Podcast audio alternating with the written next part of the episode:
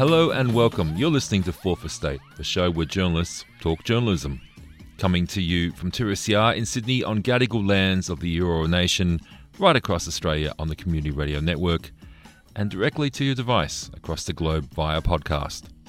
My name is Anthony Dockrell. Tonight's show was recorded recently at the University of Technology as part of a series called Meet the Journalist, and it features ABC's Fran Kelly. The interview was conducted by UTS student and 2SER alumni Miles Holbrook Walk. So let's hear Fran Kelly talk about her career at the ABC, her start in community radio, and her time fronting Toxic Shock.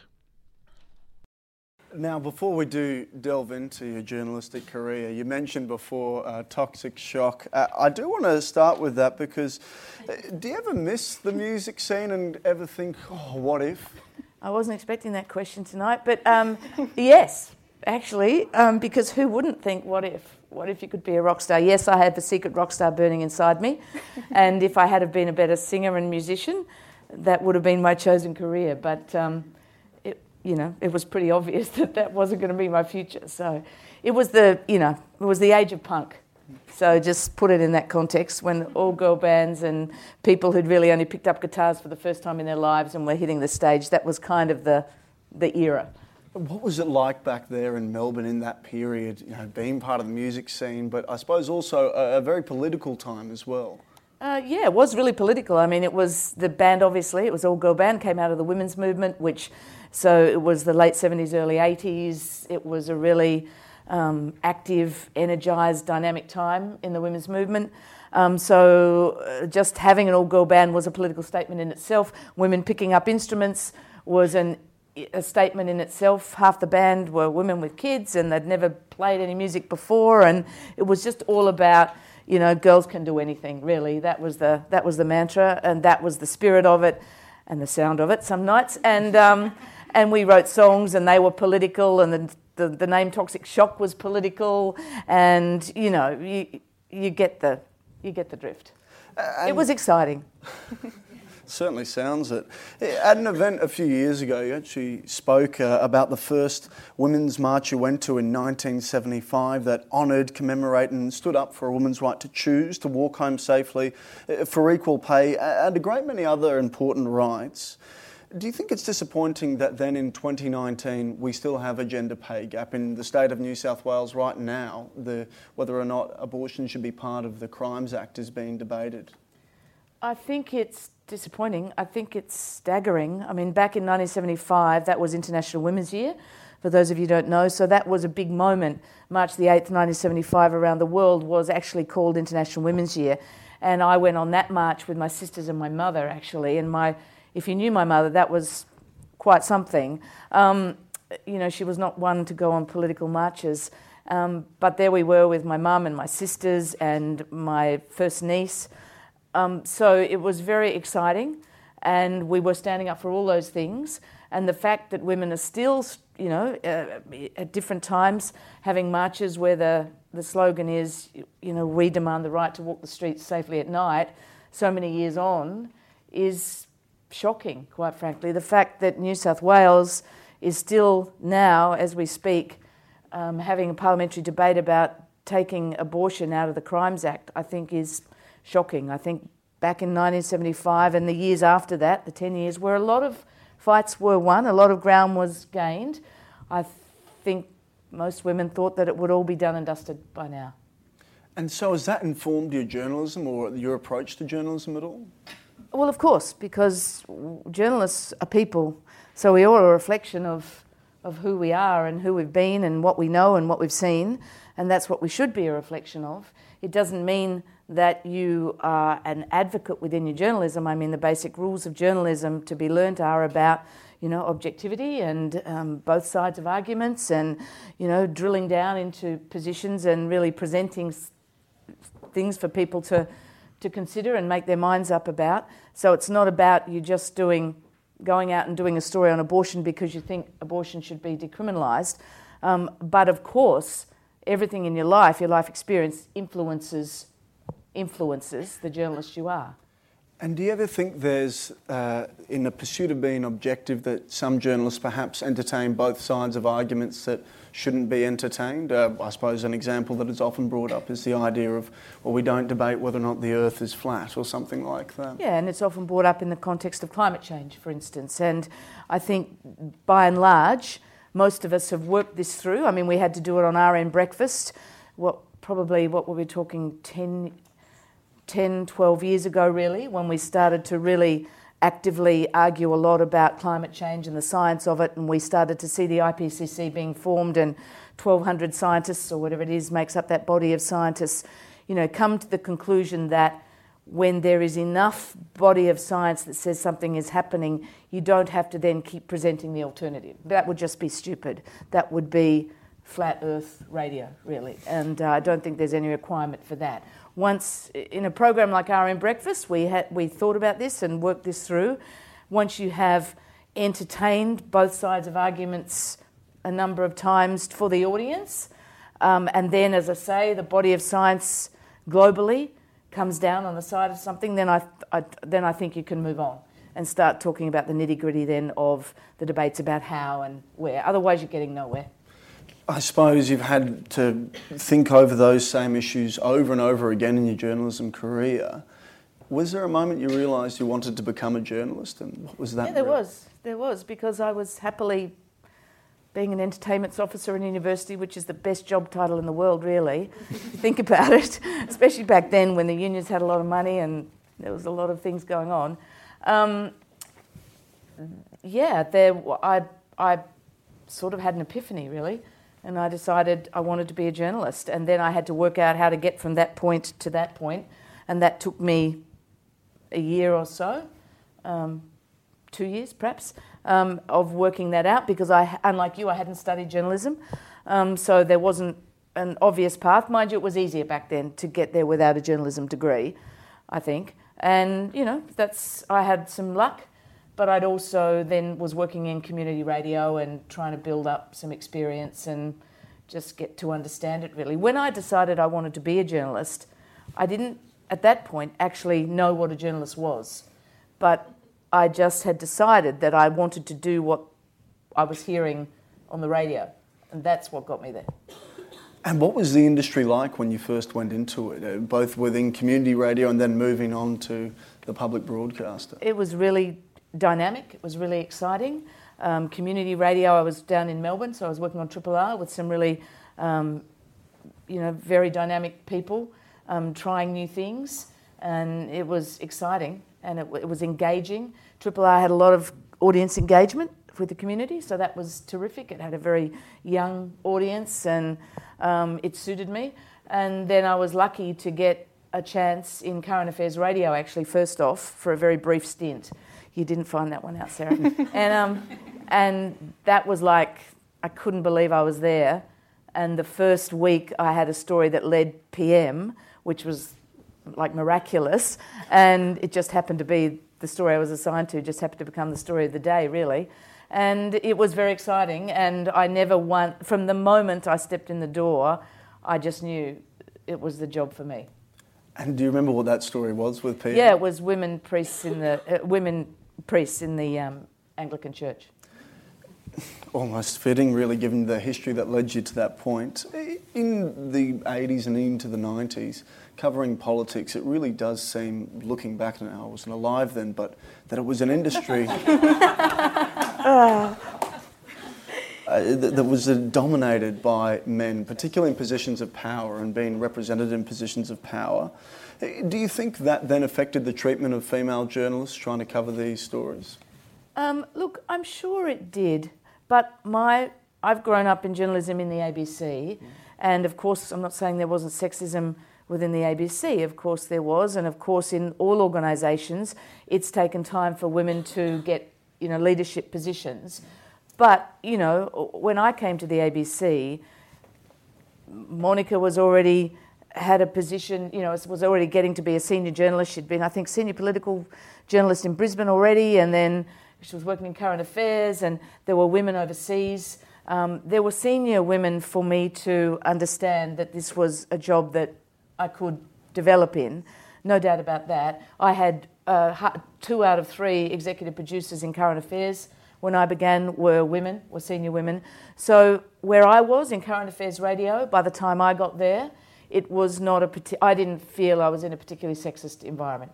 No. Did you feel like the politicians who were covering had sexist attitudes towards women? No, I, I, I didn't. I, I got to Canberra in 1991, um, was my first foray, and then I moved there in 1993. And no, I, I, I can't say that I have ever particularly felt that uh, as a female journalist, um, which is not to say there's not uh, more opportunities sometimes for men than women still in the world and the world of journalism. There's not to say there's not a lot of sexist attitudes within journalism, but I think where I've been in the ABC, I haven't really felt held back by it. I mean, how could I claim to be? I've had a very you know terrific run. And you've spoken in the past about the lack of representation of women in politics, and that is you know, MPs. I think the coalition government right now only has six cabinet members who are. Uh, well, actually, they can claim to have more cabinet female cabinet ministers than any other cabinet, I think. But the fact is that beneath them, there's hardly any left mm. on the backbench. So their representation at the moment, I think, is either the same as or less than um, John Howard's in 1996. So they've gone nowhere and this is really it's, it's actually an appalling state of affairs for the Liberal Party. And do you think that's an indictment that in 2019 that yeah. can happen in politics? That uh, does it raise the question then? Does women, uh, are rather, uh, does, is Parliament a place where women are treated equally to men? Then, look within the. I think there's equal treatment of male and female politicians by and large. I don't think any would say that's an issue, but within each party they have party dynamics and the liberal, some liberal women themselves last year during the um, leadership coup with Malcolm Turnbull stood up and put on the public record that they thought there was, um, you know, gender bias in their party, and they were publicly said that. That I think is a shocking state of affairs for one of the major, two major political parties in this country in 2019 or 2018 as it was then, and clearly the Liberal Party has to do something about it they don't like this phrase, but I think they do have a problem with women, and I think many of them now have publicly recognised that, and they're trying to work out what to do about it, but it's all going a bit slowly. Now, uh, I just want to touch then on your life in covering politics there. Uh, we see, uh, we uh, start that one again. Can I just add to that? I'm not saying there aren't women within all major parties that wouldn't say their party structures are equal, you know, are, are gender balanced at all. In fact, I'm sure there's plenty of evidence that they're not. But if we're looking at representation of women within Parliament, Labor had this argument way back in 1996 or 98, I think. Um, oh no, it must have been 95 because Keating was the Prime Minister at the time at their ALP conference, and it was a big, hard fight for them. And in the end, they came down on quotas. And what we're seeing now, which is Labor nearly at 50% parliamentary representation, is a result of that quota fight all those years ago. The Liberal Party has never bitten that bullet, and as we see, they haven't moved forward. 28 years covering politics. You speak about the 1995 ALP conference where there was a discussion and a hard fought battle over introducing quotas. I'm interested to know what are some of the things that you think has stayed the same? What are some things that have changed? And, and what are the stories in Canberra and indeed in politics that we just don't talk enough about? Well, um, have things stayed the same or have things changed? Um, things have changed dramatically because the whole way the show works has changed dramatically. I mean, social media has changed everything, the 24 hour news style has changed everything. If you're a working journalist in Canberra now, um, there's a lot less time to go walking around and talking to people in their offices. There's, um, and even if you do, I think it's a lot harder to find the people who used to find, and those people aren't walking through the gallery either. So, seems to me a lot more is done via email between officers, which to me is disappointing and not as effective. And I think this is really bad for political analysis. I also think the, the demands on the journalists within the press gallery at the moment are such that there's a lot less time for making the calls and having the conversations that add the depth and breadth to reporting. I think that's just a fact of life. The bureaus are, I don't know, Peter might know this, but I'd say the Fairfax bureaus are, are probably a third of the size that they were uh, when Peter Fray was there all those years ago. And um, the ABC bureau is still significant numbers, um, but there's the output is enormous. You know, the online output, the updates, uh, the 24-hour news. It's just so much more coming out that I think you can see the. It's harder. It's harder to keep up and and get the depth to the stories. But I think everyone in that gallery, or most people in that gallery, are trying their hardest to do that.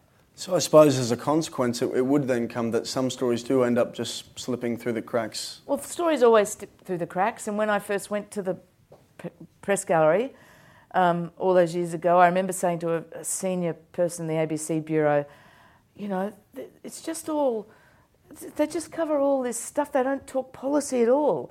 And he looked at me, this is like week two, he looked at me and goes, just leave policy to the Fin Review. You know, what you're covering is politics, mm. and that's and that was a big lesson for me. And he was right. Politics is mostly what I learnt to understand, um, and uh, and that drives much of your reporting. And then the challenge is to cover the policy within that, because of course they're linked. The politics affects the policy. You've Got to work out which policy is going to be crucial and interesting to your audience. What's going to get through the EP is being interesting. You soon to, you soon to develop an antenna for these things. Does it frustrate you at all then that there is a bit more of a fixation on politics and less on policy? Does that lead to a less informed voter then when it comes to the ballot box? Well, uh, there's these days more than ever actually the, everyone has the chance to find out stuff. Um, and I think that's true. And look at the podcasts you can get. My God, look at the information you can just get in your ears on any topic you could possibly think of boxing, you know, whatever.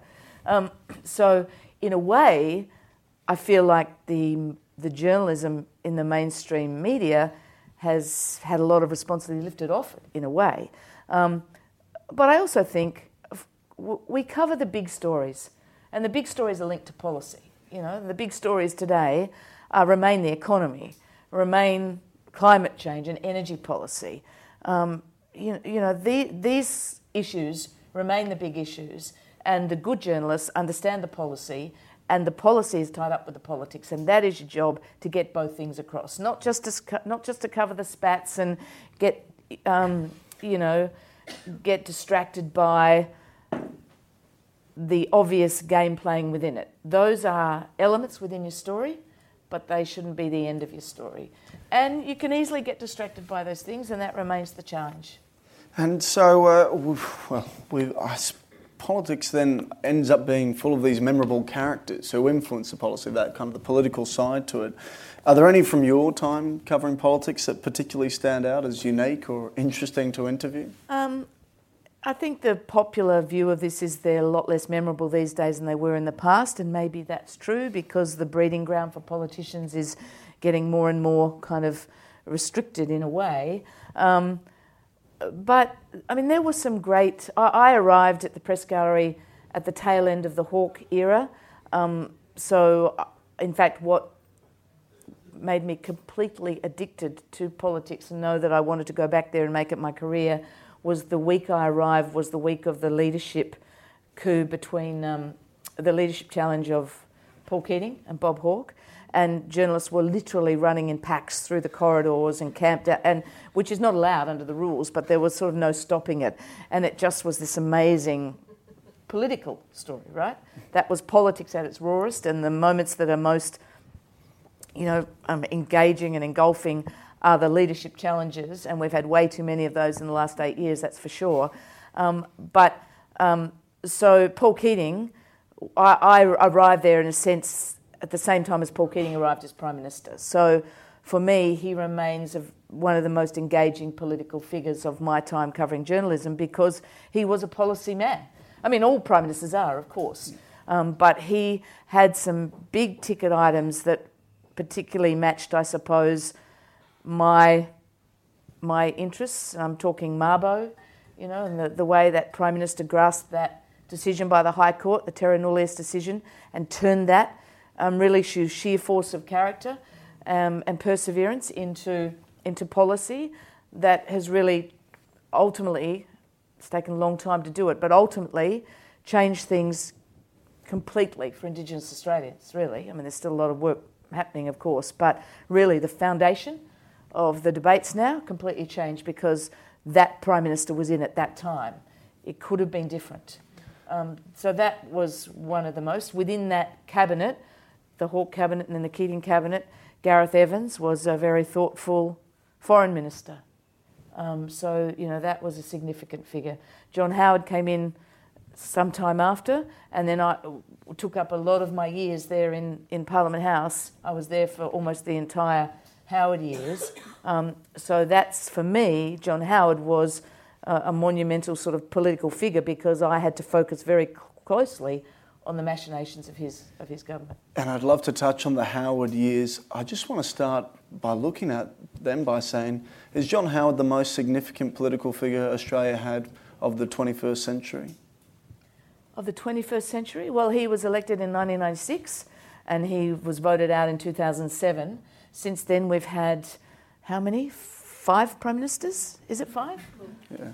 Abbott, Turnbull, Rudd, Rudd Gillard. Rudd, Gillard, Rudd again. Abbott, Turnbull, Morrison. So, by sheer length of years, he remains clearly the most significant politician of the 21st century in Australia.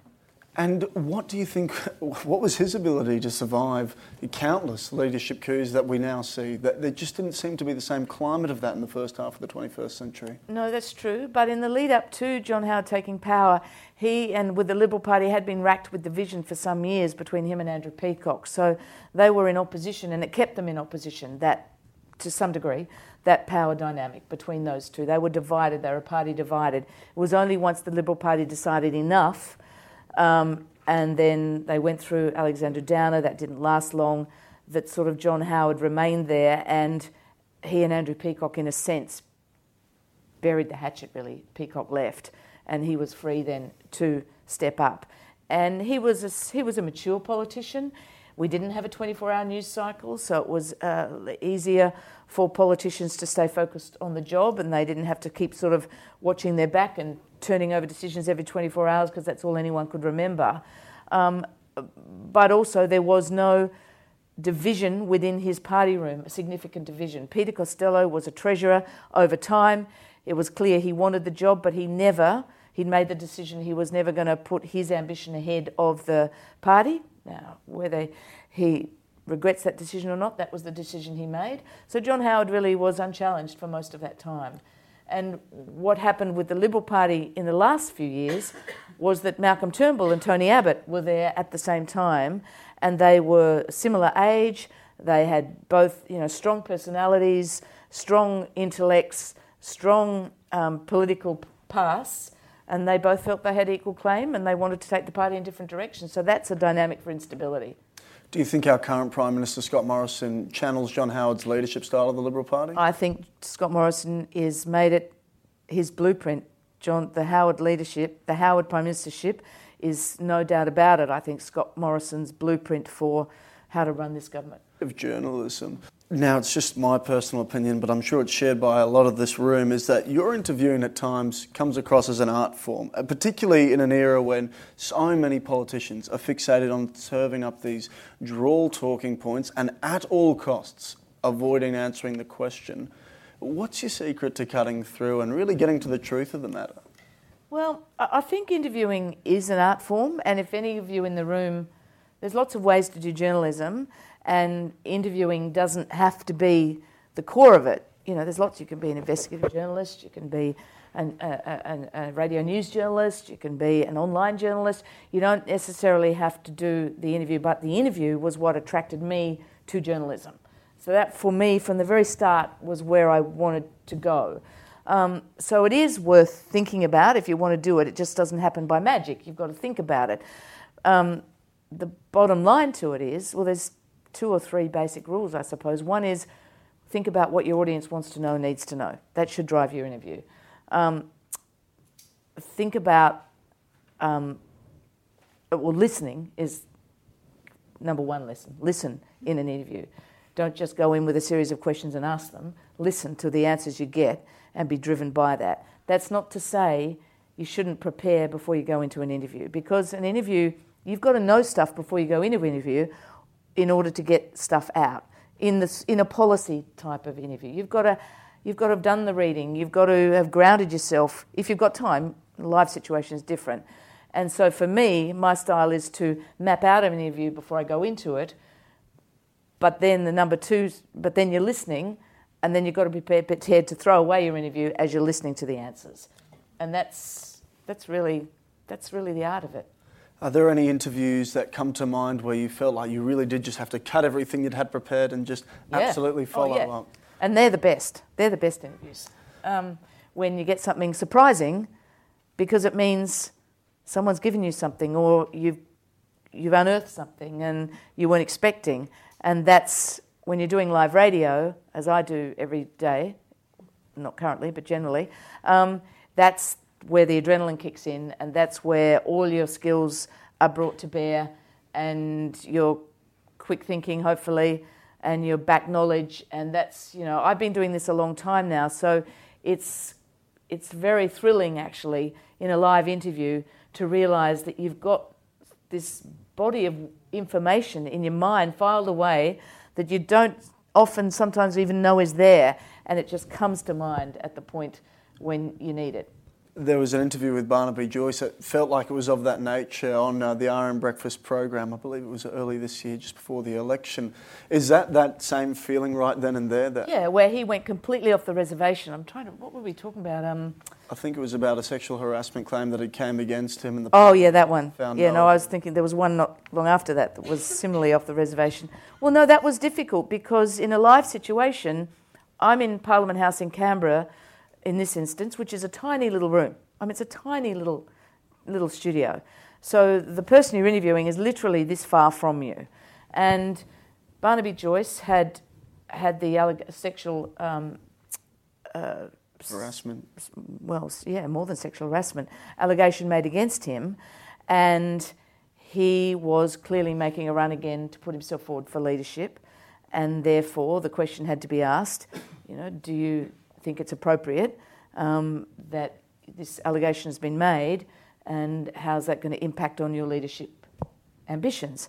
And he said, Well, it wasn't proven, was it? It wasn't proven. It hasn't been proven. It's been, it's been, I can't remember. But the fact is, it hadn't been proven, but nor had it been found to be untrue. And politically, in my mind, that I was putting to him, does that remain a, a problem for you politically? But he I think it was the first time he'd been asked this publicly since the National Party had made its decision, and it was very difficult for him. Uh, he had strong feelings about it. He, they came brimming out of him, and I had to just, as the interviewer, sit there opposite him this far away and stay cool and keep pressing the point and arguing the point. And those things are very intense. And you'll find yourself in those situations some days and what you've got to do is be fair, not, not get angry, but not step back. Your job is to just keep asking the right question, the question the audience wants to know. It's not to necessarily get in a, you know, toe to toe with them. It's to remind yourself why you're there, what it is you're trying to find out, and no matter what they're throwing at you, okay, yes, but what I said was this, or what do you think about that? You know, so that's your job. If you lose control of yourself, you lose control of the interview. Sometimes it makes great radio, but it's not necessarily, in my view, a great, a great interview. They're not necessarily the same thing. That's where we have to leave the discussion. You've been listening to Fran Kelly talking about her career. She was talking with Miles Holbrook Walk as part of the UTS Meet the Journalists series. You can find the full talk at the UTS website and thank you for listening to The Fourth Estate. This edition was recorded at the studios of 2SER and heard across the country on the Community Radio Network. My name's Anthony Dockrell. Thanks for listening.